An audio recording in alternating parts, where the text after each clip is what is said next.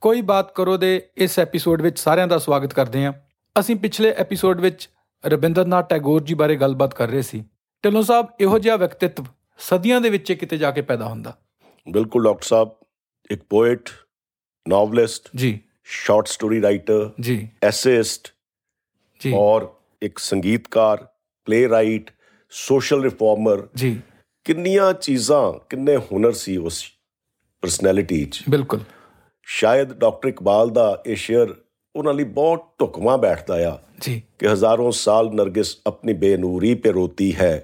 बहुत मुश्किल से होता है चमन में दीदावर पैदा ਵਾਹ ਕੀ ਬਾਤ ਹੈ ਕੀ ਬਾਤ ਢਿੱਲੋਂ ਸਾਹਿਬ ਢਿੱਲੋਂ ਸਾਹਿਬ ਤੁਸੀਂ ਇਹਨਾਂ ਦੇ ਪਰਿਵਾਰ ਇਹਨਾਂ ਦੇ ਬਜ਼ੁਰਗ ਤੇ ਇਹਨਾਂ ਦੀ ਵਿਅਕਤੀਤਵ ਬਾਰੇ ਕੁਝ ਹੋਰ ਗੱਲਾਂ ਅ, ਕਰੀਏ ਆਪਾਂ ਤਾਂ डॉक्टर साहब 7 ਮਈ 1861 ਨੂੰ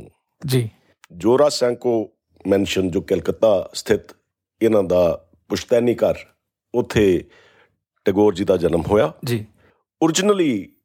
ਇਹਨਾਂ ਦੇ ਜਿਹੜੇ ਪੂਰਵਜ ਸੀਗੇ ਜੀ ਉਹ ਕਨੌਜ ਦੇ ਕੁਸ਼ਹਾਰੀ ਬ੍ਰਾਹਮਣ ਸੀਗੇ ਜੀ ਤੇ ਉੱਥੋਂ 8ਵੀਂ ਸ਼ਤਾਬਦੀ 'ਚ ਜੀ ਇਹ ਵੈਸਟ ਬੰਗਾਲ ਜਾ ਕੇ ਬਸ ਗਏ ਸੀਗੇ ਜੀ ਟੈਗੋਰ ਇਹਨਾਂ ਨੂੰ ਇਸ ਲਈ ਕਿਹਾ ਜਾਂਦਾ ਸੀਗਾ ਕਿਉਂਕਿ ਇਹ ਠਾਕੁਰ ਸੀਗੇ ਜੀ ਔਰ ਜਿਹੜੇ ਗੋਰੇ ਸੀਗੇ ਉਹ ਠਾਕੁਰ ਸ਼ਬਦ ਨੂੰ ਪ੍ਰੋਪਰਲੀ ਪ੍ਰੋਨਾਂਸ ਨਹੀਂ ਕਰ ਸਕਦੇ ਸੀਗੇ ਤੇ ਉਹ ਡਿਸਟੋਰਟਡ ਵਰਸ਼ਨ ਠਾਕੁਰ ਦਾ ਟੈਗੋਰ ਬਣ ਗਿਆ ਜੀ ਸੋ ਇਹ ਠਾਕੁਰ ਬਰਾਦਰੀ ਨੂੰ ਬਿਲੋਂਗ ਕਰਦੇ ਸੀ ਕਨੌਜ ਤੋਂ ਜੀ ਇਹਨਾਂ ਦੇ ਪੁਰਖੇ ਜੀ ਪੰਚਨਾਨ ਬਹੁਤ ਹੀ ਸ਼ਿਪਿੰਗ ਇੰਡਸਟਰੀ ਚ ਉਹਨਾਂ ਦਾ ਕਾਰੋਬਾਰ ਸੀ ਬੜੇ ਅਮੀਰ ਸੀਗੇ ਜੀ ਤੇ ਪੰਚਨਾਨ ਜੀ ਦਾ ਜਿਹੜਾ ਪੋਤਾ ਸੀਗਾ ਜੀ ਨੀਲਮਣੀ ਜੀ ਉਹਨੇ ਵੀ ਬਹੁਤ ਧਨ ਦੌਲਤ ਕਮਾਇਆ ਜੀ ਫਿਰ ਨੀਲਮਣੀ ਦਾ ਜਿਹੜਾ ਗ੍ਰੈਂਡਸਨ ਸੀਗਾ ਦਵਾਰਕਾਨਾਥ ਟੈਗੋਰ ਜੀ ਜੋ ਕਿ ਟੈਗੋਰ ਜੀ ਦੇ ਗ੍ਰੈਂਡਫਾਦਰ ਸੀਗੇ ਜੀ ਉਹਨਾਂ ਨੇ ਬਿਜ਼ਨਸ ਦੇ ਹਰ ਪਹਿਲੂ 'ਚ ਹਮੋ ਸ਼ਿਪਿੰਗ ਹੋਵੇ ਨਿਊਜ਼ਪੇਪਰਸ ਹੋਣ ਇੰਡੀਗੋ ਐਕਸਪੋਰਟ ਹੋਵੇ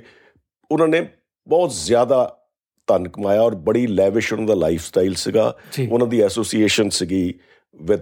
ਕੁਈਨ ਵਿਕਟੋਰੀਆ ਜੀ ਮੈਕਸ ਮੂਲਰ ਜੀ ਚਾਰਲਸ ਡਿਕਨ ਨਾਲ ਔਰ ਥੈਕਰੇ ਨਾਲ ਉਹ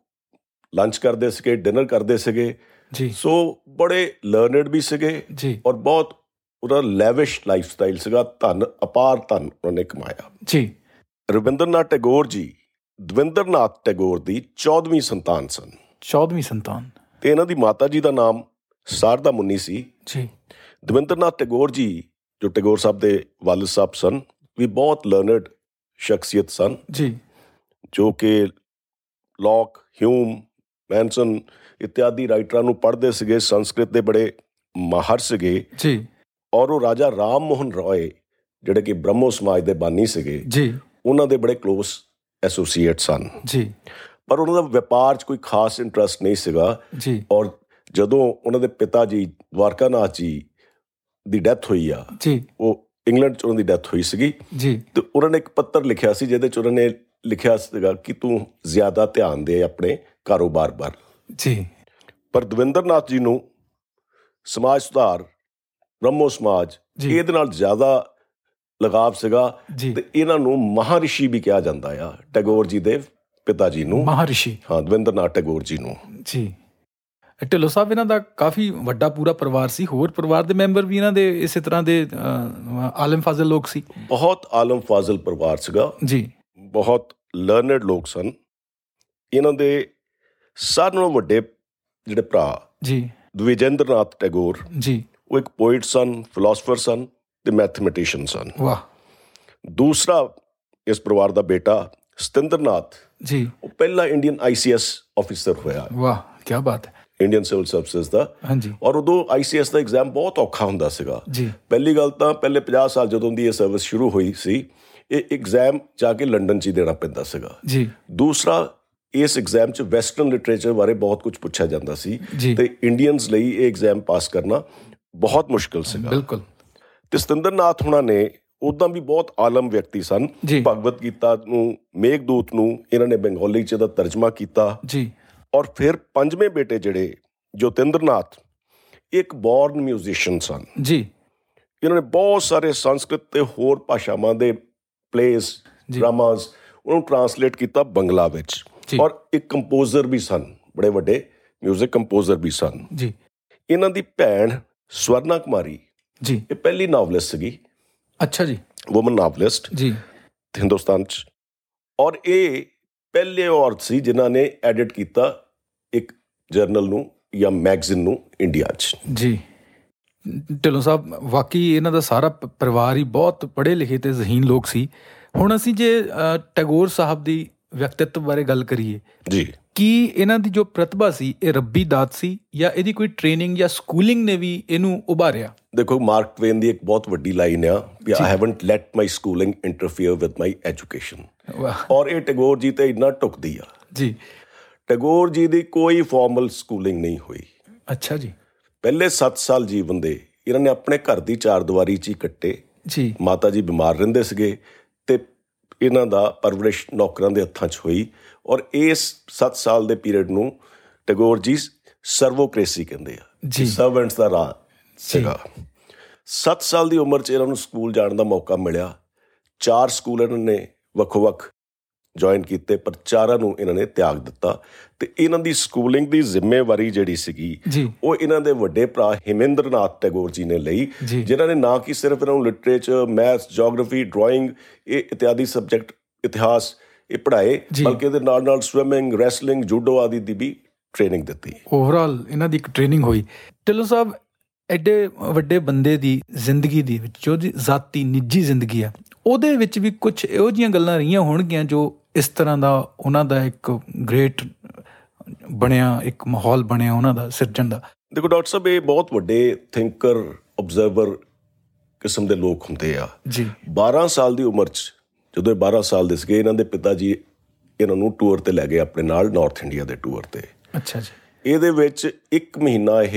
ਅੰਮ੍ਰਿਤਸਰ ਵੀ ਰੁਕੇ ਜੀ ਇਹਨਾਂ ਦਾ ਰੁਟੀਨ ਹੁੰਦਾ ਸੀਗਾ ਵੀ ਸਵੇਰੇ ਦਰਬਾਰ ਸਾਹਿਬ ਚਲੇ ਜਾਣਾ ਸਾਰਾ ਦਿਨ ਉੱਥੇ ਸ਼ਬਦ ਕੀਰਤਨ ਸੁਣਨਾ ਜੀ ਫਿਰ ਬਕਰੌਤਾ ਨਾਮ ਦੀ ਇੱਕ ਜਗ੍ਹਾ ਹੈ ਡਲਹੌਜ਼ੀ ਦੇ ਲਾਗੇ ਹਿਲ ਸਟੇਸ਼ਨ ਜੀ। ਉੱਥੇ ਇਹਨਾਂ ਨੇ ਸਵੇਰੇ ਸਨਰਾਈਜ਼ ਤੋਂ ਪਹਿਲਾਂ ਉੱਠਣਾ ਇਹਨਾਂ ਦੇ ਪਿਤਾ ਜੀ ਨੇ ਇਹਨਾਂ ਨੂੰ ਸਿਖਾਇਆ ਤੇ ਘੁੰਮਣਾ ਆਬਜ਼ਰਵ ਕਰਨੀਆਂ ਚੀਜ਼ਾਂ ਤੇ ਸ਼ਾਮ ਨੂੰ ਜਿਹੜਾ ਭਗਤੀ ਸੰਗੀਤ ਆਪਣੇ ਪਿਤਾ ਜੀ ਨੂੰ ਸੁਣਾਉਣਾ ਜੀ ਇਸ ਦੇ ਇਲਾਵਾ ਇਹਨਾਂ ਦੇ ਬਜ਼ੁਰਗਾਂ ਨੇ ਕੋਸ਼ਿਸ਼ ਕੀਤੀ ਸੀ ਕਿ ਇਹ ਲਾਅ ਦੀ ਸਟੱਡੀ ਕਰ ਤੇ ਉਹਦੇ ਲਈ ਇਹਨਾਂ ਨੂੰ 1878 ਚ ਜੀ ਇੰਗਲੈਂਡ ਭੇਜਿਆ ਗਿਆ ਜੀ ਜਿਹੜੀ ਕਿ 2 ਸਾਲ ਇਹ ਇੰਗਲੈਂਡ ਰਹੇ ਲਾਅ ਨਹੀਂ ਪੜਿਆ ਇਹਨਾਂ ਨੇ ਜੀ ਉੱਥੇ ਵੈਸਟਰਨ 뮤직 ਪੜਿਆ ਔਰ western literature professor Henry professor Morley ਇਤਿਆਦੀ ਦੇ ਕੋਲੋਂ ਉਹ ਸਿੱਖਿਆ ਜੀ। ਔਰ 1880 ਚ ਇਹ ਵਾਪਸ ਹਿੰਦੁਸਤਾਨ ਪਰਤ ਆਏ ਜੀ ਢਿੱਲੋਂ ਸਾਹਿਬ ਇਹਨਾਂ ਦੇ ਜੋ ਸਾਹਿਤ ਰਚਿਆ ਉਸ ਬਾਰੇ ਕੁਝ ਥੋੜਾ ਜਿਹਾ ਕਦੋਂ ਸ਼ੁਰੂ ਹੋਇਆ ਇਹਨਾਂ ਦਾ ਕ੍ਰੀਏਟਿਵ ਪ੍ਰੋਸੈਸ ਕਿਸ ਤਰ੍ਹਾਂ ਸ਼ੁਰੂ ਹੋਇਆ 7 ਸਾਲ ਦੀ ਉਮਰ ਚ ਪਹਿਲੀ ਕਵਿਤਾ 7 ਸਾਲ ਦੀ ਤਤ ਉਮਰ ਚ। ਬੋਧਨੀ ਅੰਮ੍ਰਿਤ ਬਾਜ਼ਾਰ ਪੱਤਰਕਾ ਚ 13 ਸਾਲ ਦੀ ਉਮਰ ਚ ਪਹਿਲੀ ਕਿਤਾਬ ਕੋਬੀ ਕਹਾਣੀ ਜੀ। ਸ਼ਾਇਆ ਹੋ ਗਈ ਜੀ 16 ਸਾਲ ਦੇ ਸੀਗੇ ਇਹ ਜਦੋਂ ਇਹਨਾਂ ਦੇ ਵੱਡੇ ਭਰਾ ਵਿਜੇਂਦਰ ਨਾਥ ਜੀ ਨੇ ਆਪਣਾ ਰਸਾਲਾ ਮੰਥਲੀ ਮੈਗਜ਼ੀਨ ਜਿਹੜਾ ਸੀਗਾ ਜੀ ਭਾਰਤੀ ਸ਼ੁਰੂ ਕੀਤਾ ਔਰ ਉਹਦੇ ਚ ਇਹਨਾਂ ਨੇ ਭਾਨੂ ਸਿੰਘ ਠਾਕੁਰ ਦੇ ਪੈਨ ਨੇਮ ਥੱਲੇ ਜੀ ਬਹੁਤ ਯੋਗਦਾਨ ਪਾਇਆ ਜਿਹਦੇ ਵਿੱਚ ਇਹਨਾਂ ਨੇ ਐਸੇਜ਼ ਔਨ ਦੰਤੇ ਐਟਸੈਟਰਾ ਕਾਫੀ ਕੁਝ ਇਹਨਾਂ ਨੂੰ ਇੱਕ ਪਲੇਟਫਾਰਮ ਮਿਲ ਗਿਆ ਲਿਖਣ ਦਾ ਜੀ ਫਿਰ ਭਾਨੂ ਸਿੰਘ ਠਾਕੁਰ ਦੇ ਨਾਮ ਥੱਲੇ ਹੀ ਇਹਨਾਂ ਨੇ ਦ ਪੋਇਟ ਸਟੋਰੀ ਜਿਹੜੀ ਕਿ ਬੰਗਲਾ ਟਰਾਂਸਲੇਸ਼ਨ ਆ ਮੈਕਬੈਥ ਸ਼ੇਕਸਪੀਅਰ ਦੇ ਪਲੇ ਦੀ ਬੰਗਲਾ ਟਰਾਂਸਲੇਸ਼ਨ ਆ ਜੀ ਉਹ ਕੀਤੀ ਤੇ 1880 ਵਿੱਚ ਇਹਨਾਂ ਨੇ ਦੋ ਮਸ਼ਹੂਰ ਪਲੇ ਬਾਲਮੀਕੀ ਪ੍ਰਤਿਭਾ ਤੇ ਕਾਲ ਮ੍ਰਿਗਿਆ ਇਹ ਲਿਖੇ ਬਾਲਮੀਕੀ ਪ੍ਰਤਿਭਾ ਜਿਹੜੀ ਆ ਇਹ ਇੱਕ ਓਪੇਰਾ ਦੇ ਰੂਪ ਚ ਆ ਜੀ। ਔਰ ਇਹਦੇ ਵਿੱਚ ਲੀਡ ਰੋਲ ਵੀ ਇਹਨਾਂ ਨੇ ਖੁਦ ਨਿਭਾਇਆ ਜੀ ਔਰ ਇਹ ਪਹਿਲੀ ਵਾਰੀ ਇਹ ਹੋ- ਹੋਇਆ ਕਿ ਇਹ ਪਲੇ ਦਾ ਜਿਹੜਾ 뮤직 ਸੀਗਾ ਇਹ ਵੈਸਟਰਨ 뮤직 ਤੋਂ ਪ੍ਰਭਾਵਿਤ ਸੀਗਾ ਜੀ 1880 ਚ ਇਹਨਾਂ ਨੇ ਇੱਕ ਪਲੇ ਰੁਦਰ ਚੱਕਰਾ ਜੀ ਅਤੇ ਇੱਕ ਕਲੈਕਸ਼ਨ ਆਫ ਪੋਇਮਸ ਆ ਸੰਧਿਆ ਸੰਗੀਤ ਜੀ ਇਹਦੀ ਰਚਨਾ ਕੀਤੀ ਔਰ ਬੰਕਮ ਚੰਦਰ ਚੈਟਰਜੀ ਜੀ ਬਹੁਤ ਜ਼ਿਆਦਾ ਇੰਪ੍ਰੈਸ ਹੋਏ ਸੰਧਿਆ ਸੰਗੀਤ ਨੂੰ ਪੜ੍ਹ ਕੇ ਜੀ ਇਸ ਦੇ ਇਲਾਵਾ ਇਹਨਾਂ ਨੇ ਮਸ਼ਹੂਰ ਨਾਵਲ ਗੋਰਾ ਔਰ ਚੋਖਰਬਾਲੀ ਇਹ ਵੀ ਤੇ ਉਸ ਤੋਂ ਬਾਅਦ ਵੰਦੇ ਮਾਤਰਮ ਜੀ ਏਕਲਾ ਚਲੋ ਰੇ ਜੀ ਇਤਿਆਦੀ ਔਰ ਗੀਤਾਂਜਲੀ ਦਾ ਤਾਂ ਸਭ ਨੂੰ ਪਤਾ ਹੀ ਆ ਜੀ ਸੋ ਔਰ ਇਹਨਾਂ ਨੇ ਬੱਚਿਆਂ ਲਈ ਵੀ ਬਹੁਤ ਸਾਰੇ ਗੀਤ ਰਚੇ ਢਿੱਲੋਂ ਸਾਹਿਬ ਇਹਨਾਂ ਦਾ ਆਪਣਾ ਪਰਿਵਾਰ ਕਦੋਂ ਸ਼ੁਰੂ ਹੋਇਆ ਡਾਕਟਰ ਸਾਹਿਬ ਟੈਗੋਰ ਜੀ ਦੀ ਬਹੁਤ ਜ਼ਿਆਦਾ ਜਿਹੜੀ ਸਾਂਝ ਸੀਗੀ ਉਹ ਕਦੰਬਰੀ ਦੇਵੀ ਨਾਲ ਸੀਗੀ ਜਿਹੜੇ ਕਿ ਇਹਨਾਂ ਦੇ ਵੱਡੀ ਭਰਜਾਈ ਸੀਗੀ ਜੀ ਔਰ ਜੋਤਿੰਦਰ ਨਾਥ ਦੀ ਉਹ ਵਾਈਫ ਸੀਗੀ ਜੀ ਇਹਨਾਂ ਦਾ ਏਜ ਡਿਫਰੈਂਸ ਖਾਸ ਨਹੀਂ ਸੀ 2 ਸਾਲ ਉਹ ਵੱਡੀ ਸੀ ਰਵਿੰਦਰਨਾਥ ਟੈਗੋਰ ਨਾਲੋਂ ਜੀ ਤੇ ਇੱਕ ਤਰ੍ਹਾਂ ਬਹੁਤ ਦੋਸਤ ਔਰ ਫਰੈਂਡ ਫਿਲਾਸਫਰ ਗਾਈਡ ਕ੍ਰਿਟਿਕ ਵੀ ਬਹੁਤ ਹੋਈ ਜੀ 1883 ਚ ਇਹਨਾਂ ਦੀ ਸ਼ਾਦੀ ਅਵਤਾਰਨੀ ਦੇਵੀ ਨਾਲ ਹੁੰਦੀ ਆ ਜਿਹਦਾ ਕਿ ਟੈਗੋਰ ਪਰਿਵਾਰ ਚ ਆ ਕੇ ਜਿਹਦਾ ਨਾਮ ਰਿਨਾਲਨੀ ਦੇਵੀ ਰੱਖਿਆ ਗਿਆ ਜੀ ਔਰ 1884 ਬੜਾ ਸਦਮੇ ਵਾਲਾ ਸਾਲ ਸੀ ਟੈਗੋਰ ਜੀ ਲਈ ਜੀ ਜਦੋਂ ਕਾਦੰਬਰੀ ਦੇਵੀ ਨੇ ਖੁਦਕੁਸ਼ੀ ਕਰ ਲਈ ਜੀ 1890 ਚ ਜੀ ਇਹਨਾਂ ਦੇ ਪਿਤਾ ਜੀ ਨੇ ਇਹਨਾਂ ਨੂੰ ਬੰਗਲਾਦੇਸ਼ ਹੁਣ ਜਿਹੜਾ ਬੰਗਲਾਦੇਸ਼ ਆ ਇਹਦੇ ਵਿੱਚ ਇਹਨਾਂ ਦੀ ਬਹੁਤ ਵੱਡੀ ਐਸਟੇਟ ਸੀ ਸਿਆਲਦਾ ਐਸਟੇਟ ਉਹਦਾ ਚਾਰਜ ਇਹਨਾਂ ਨੂੰ ਦੇ ਦਿੱਤਾ ਤੇ ਉੱਥੇ ਜਾ ਕੇ ਇਹ ਪਦਮਾ ਨਦੀ ਜੋ ਗੰਗਾ ਦਾ ਨਾਮ ਹੈ ਬੰਗਾਲ 'ਚ ਜੀ ਪਦਮਾ ਨਦੀ 'ਚ ਰਹੇ ਬੋਟਸ ਤੇ ਬਹੁਤਾ ਸਮਾਂ ਗੁਜ਼ਾਰਿਆ ਜੀ ਔਰ ਉੱਥੇ ਇਹਨਾਂ ਨੇ ਬਹੁਤ ਸਾਰੀਆਂ ਸ਼ਾਰਟ ਸਟੋਰੀਜ਼ ਤੇ ਪੋਇਮਸ ਦੀ ਰਚਨਾ ਕੀਤੀ ਜੀ ਔਰ ਇੱਥੇ ਬਰਸਾਤ ਤੋਂ ਬਹੁਤ ਪ੍ਰਭਾਵਿਤ ਸੀ ਜੀ ਜਦੋਂ ਬਾਰਿਸ਼ ਹੁੰਦੀ ਸੀ ਬਾਰਿਸ਼ ਦਾ ਅੱਛਾ ਰੂਪ ਖੁਸ਼ਹਾਲੀ ਵਾਲਾ ਰੂਪ ਔਰ ਬਾਰਿਸ਼ ਦਾ ਉਫਾਨੀ ਰੂਪ ਜੀ ਇਹ ਸਾਰੀਆਂ ਚੀਜ਼ਾਂ ਇਹਨਾਂ ਦੀਆਂ ਰਚਨਾਵਾਂ 'ਚ ਉਹਨਾਂ ਦੀ ਤਰਜਮਾਨੀ ਹੁੰਦੀ ਆ ਜੀ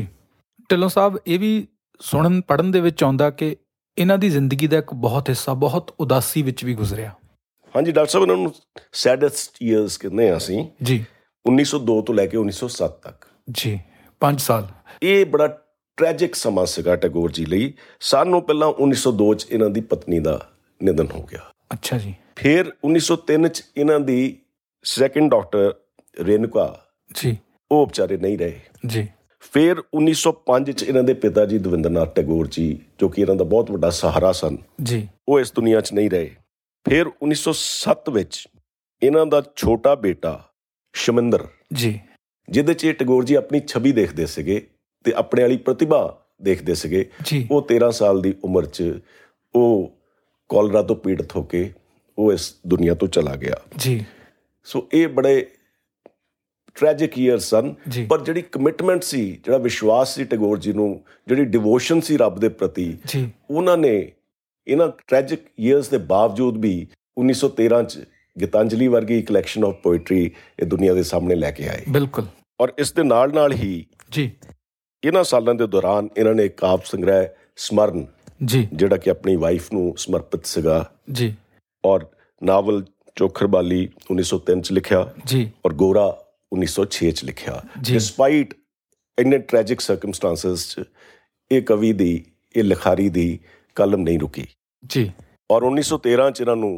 ਨੋਬੈਲ ਪ੍ਰਾਈਜ਼ ਦਿੱਤਾ ਗਿਆ ਜੀ 1915 ਚ ਇਹਨਾਂ ਨੂੰ ਨਾਈਟਹੁੱਡ ਯਾਨੀ ਕਿ ਸਰ ਦਾ ਖਿਤਾਬ ਦਿੱਤਾ ਗਿਆ ਜੀ 1915 ਚ ਹੀ ਆਕਸਫੋਰਡ ਯੂਨੀਵਰਸਿਟੀ ਨੇ ਇਹਨਾਂ ਤੇ ਆਪਣੀ ਡਾਕਟਰੇਟ ਦੀ ਡਿਗਰੀ ਇਹਨਾਂ ਤੇ ਕਨਫਰ ਕੀਤੀ ਜੀ ਤੇ 1919 ਚ ਜਲਿਆਂਵਾਲੇ ਬਾਗ ਦੀ ਘਟਨਾ ਦੇ ਖਿਲਾਫ ਰੋਸ ਪ੍ਰਗਟ ਕਰਦੇ ਹੋਏ ਇਹਨਾਂ ਨੇ ਆਪਣਾ ਨਾਈਟਹੁੱਡ ਵਾਪਸ ਕਰ ਦਿੱਤਾ ਜੀ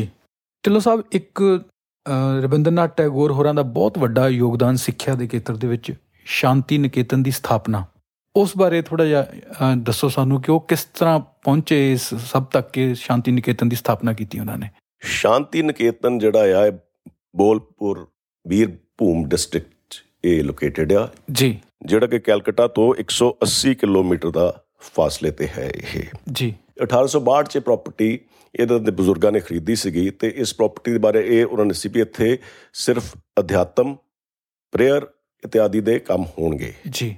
ਟੈਗੋਰ ਜੀ ਨੇ ਇਸ ਸਥਾਨ ਉੱਪਰ ਇੱਕ ਐਕਸਪੈਰੀਮੈਂਟਲ ਸਕੂਲ ਖੋਲ੍ਹਿਆ ਜੀ ਜਿਹਨੂੰ ਸ਼ਾਂਤੀ ਨਿਕੇਤਨ ਦਾ ਨਾਮ ਦਿੱਤਾ ਗਿਆ ਜਿਹਦੇ ਵਿੱਚ ਸੀਗਾ ਕਿ ਕੋਈ ਆ ਜਿਹੜੀ ਬੰਦ ਕਮਰਿਆਂ 'ਚ ਐਜੂਕੇਸ਼ਨ ਨਹੀਂ ਹੋਗੀ ਜਿੱਦਾਂ ਆਪਣੇ ਪੁਰਾਣੇ ਜ਼ਮਾਨੇ 'ਚ ਗੁਰੂਕੁਲਾਂ 'ਚ ਸਿੱਖਿਆ ਦਿੱਤੀ ਜਾਂਦੀ ਸੀ ਜੀ। ਉਸ ਤਰੀਕੇ ਨੇਚਰ ਦੇ ਲਾਗੇ ਰਹਿ ਕੇ ਬੱਚਿਆਂ ਨੂੰ ਉਹ ਪੜਾਇਆ ਜਾਵੇ ਜਿਹੜਾ ਬੱਚੇ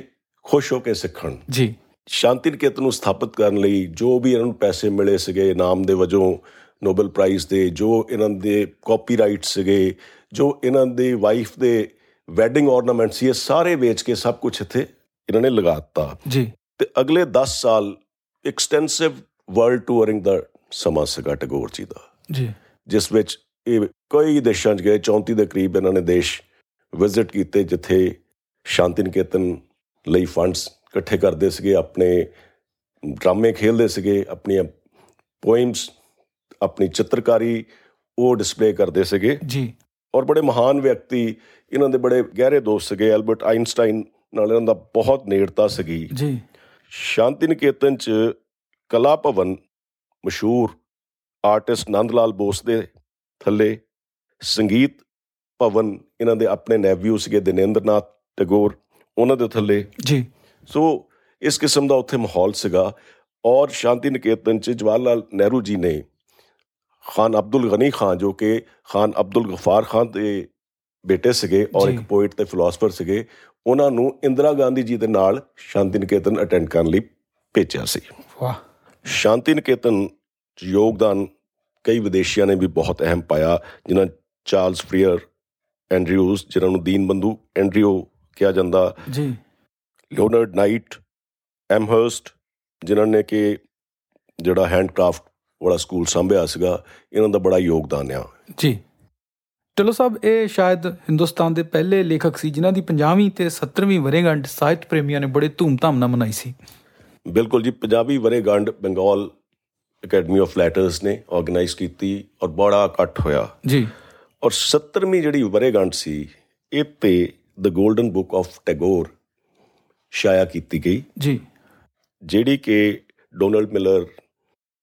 ਰੋਮੇਨ ਰੋਲੈਂਡ ਐਲਬਰਟ ਆਇਨਸਟਾਈਨ ਗਾਸਤੇਸ ਪਾਲਮਸ ਜੀ ਇਹ ਫੋਰਨਰ ਸੀਗੇ ਇਹਦੇ ਚ ਜੀ। ਇਹਨਾਂ ਨੇ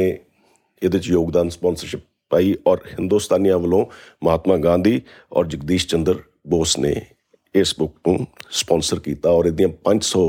ਕਾਪੀਆਂ ਉਦੋਂ ਛਾਪੀਆਂ ਗਈਆਂ ਜੀ ਬੜੇ ਵੱਡੇ ਵੱਡੇ ਦਿੱਗਜ ਇਸ ਦੇ ਵਿੱਚ ਸ਼ਾਮਲ ਸੀ ਵੀ ਉਹਨਾਂ ਦਾ ਵਿਅਕਤੀਤਵ ਵੀ ਐਸਾ ਸੀਗਾ ਉਹ ਪਰਸਨੈਲਿਟੀ ਇੰਨੀ ਗ੍ਰੇਟ ਸੀਗੀ ਕਿ ਆਪਣੇ ਆਪ ਚੁੰਬਕ ਮੰਗਰ ਖਿੱਚਦੇ ਸੀਗੇ ਜੀ ਢਿੱਲੋਂ ਸਾਹਿਬ ਇੱਕ ਇਹਨਾਂ ਦੀ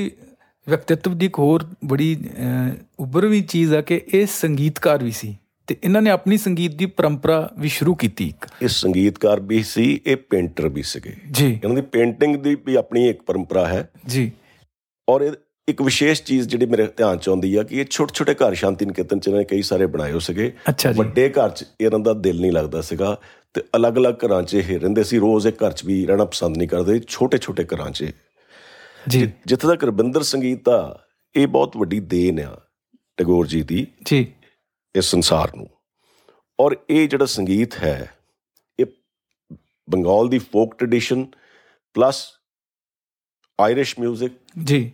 ਸਕਾਟਿਸ਼ ਬੈਲਡਸ ਜੀ ਗੁਰਬਾਣੀ ਦਾ ਸੰਗੀਤ ਜੀ ਹਿੰਦੁਸਤਾਨੀ ਕਲਾਸੀਕਲ ਜੀ ਕਰਨਾਟਕ 뮤직 ਜੀ ਇਹਨਾਂ ਦਾ ਫਿਊਜ਼ਨ ਹੈ ਅੱਛਾ ਜੀ ਹਾਂ ਮੀਂਡ ਮੁਰਕੀ ਇਹਨੂੰ ornamentation ਦਿੰਦੇ ਆ ਜੀ ਤੇ ਕਰਨਾਟਕ ਸੰਗੀਤ ਤੋਂ ਪ੍ਰਭਾਵਿਤ ਹੋ ਕੇ ਇਹਨਾਂ ਨੇ ਪੰਜ ਛੇ ਤਾਲ ਵੀ ਨਵੇਂ ਤਾਲ ਉਹਨਾਂ ਦਾ ਇਜਾਦ ਕੀਤਾ ਜੀ ਰਵਿੰਦਰ ਸੰਗੀਤ ਨੂੰ ਹਿੰਦੁਸਤਾਨੀ ਫਿਲਮ ਉਦਯੋਗ 'ਚ ਵੀ ਇਸਤੇਮਾਲ ਕੀਤਾ ਗਿਆ ਆ ਜਿਹੜਾ ਤੁਸੀਂ ਗੀਤ ਸੁਣਿਆ ਹੋਣਾ ਛੂ ਕਰ ਮੇਰੇ ਮਨ ਕੋ ਜੀ ਕੀਆ ਤੂਨੇ ਕਿਆ ਇਸ਼ਾਰਾ ਜੀ ਇਹ ਰਵਿੰਦਰ ਸੰਗੀਤ ਤੇ ਹੀ ਆਧਾਰਿਤ ਹੈ ਯਾ ਬਹੁਤ ਪਿਆਰਾ ਅਮ, ਗੀਤ ਹੈ ਜੀ ਉਹ ਤਾਂ ਤੇ ਡਾਕਟਰ ਸਾਹਿਬ 7 ਅਗਸਤ 1941 ਨੂੰ ਜੀ ਰਵਿੰਦਰਨਾਥ ਟੈਗੋਰ ਜੀ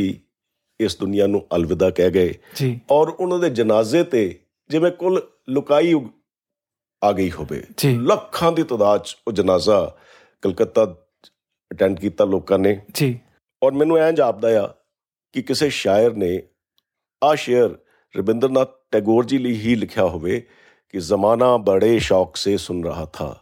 ਹਮੀ ਸੋ ਗਏ ਦਾਸਤਾਂ ਕਹਤੇ ਕਹਤੇ ਵਾਹ ਅੱਜ ਲਈ ਇੰਨਾ ਹੀ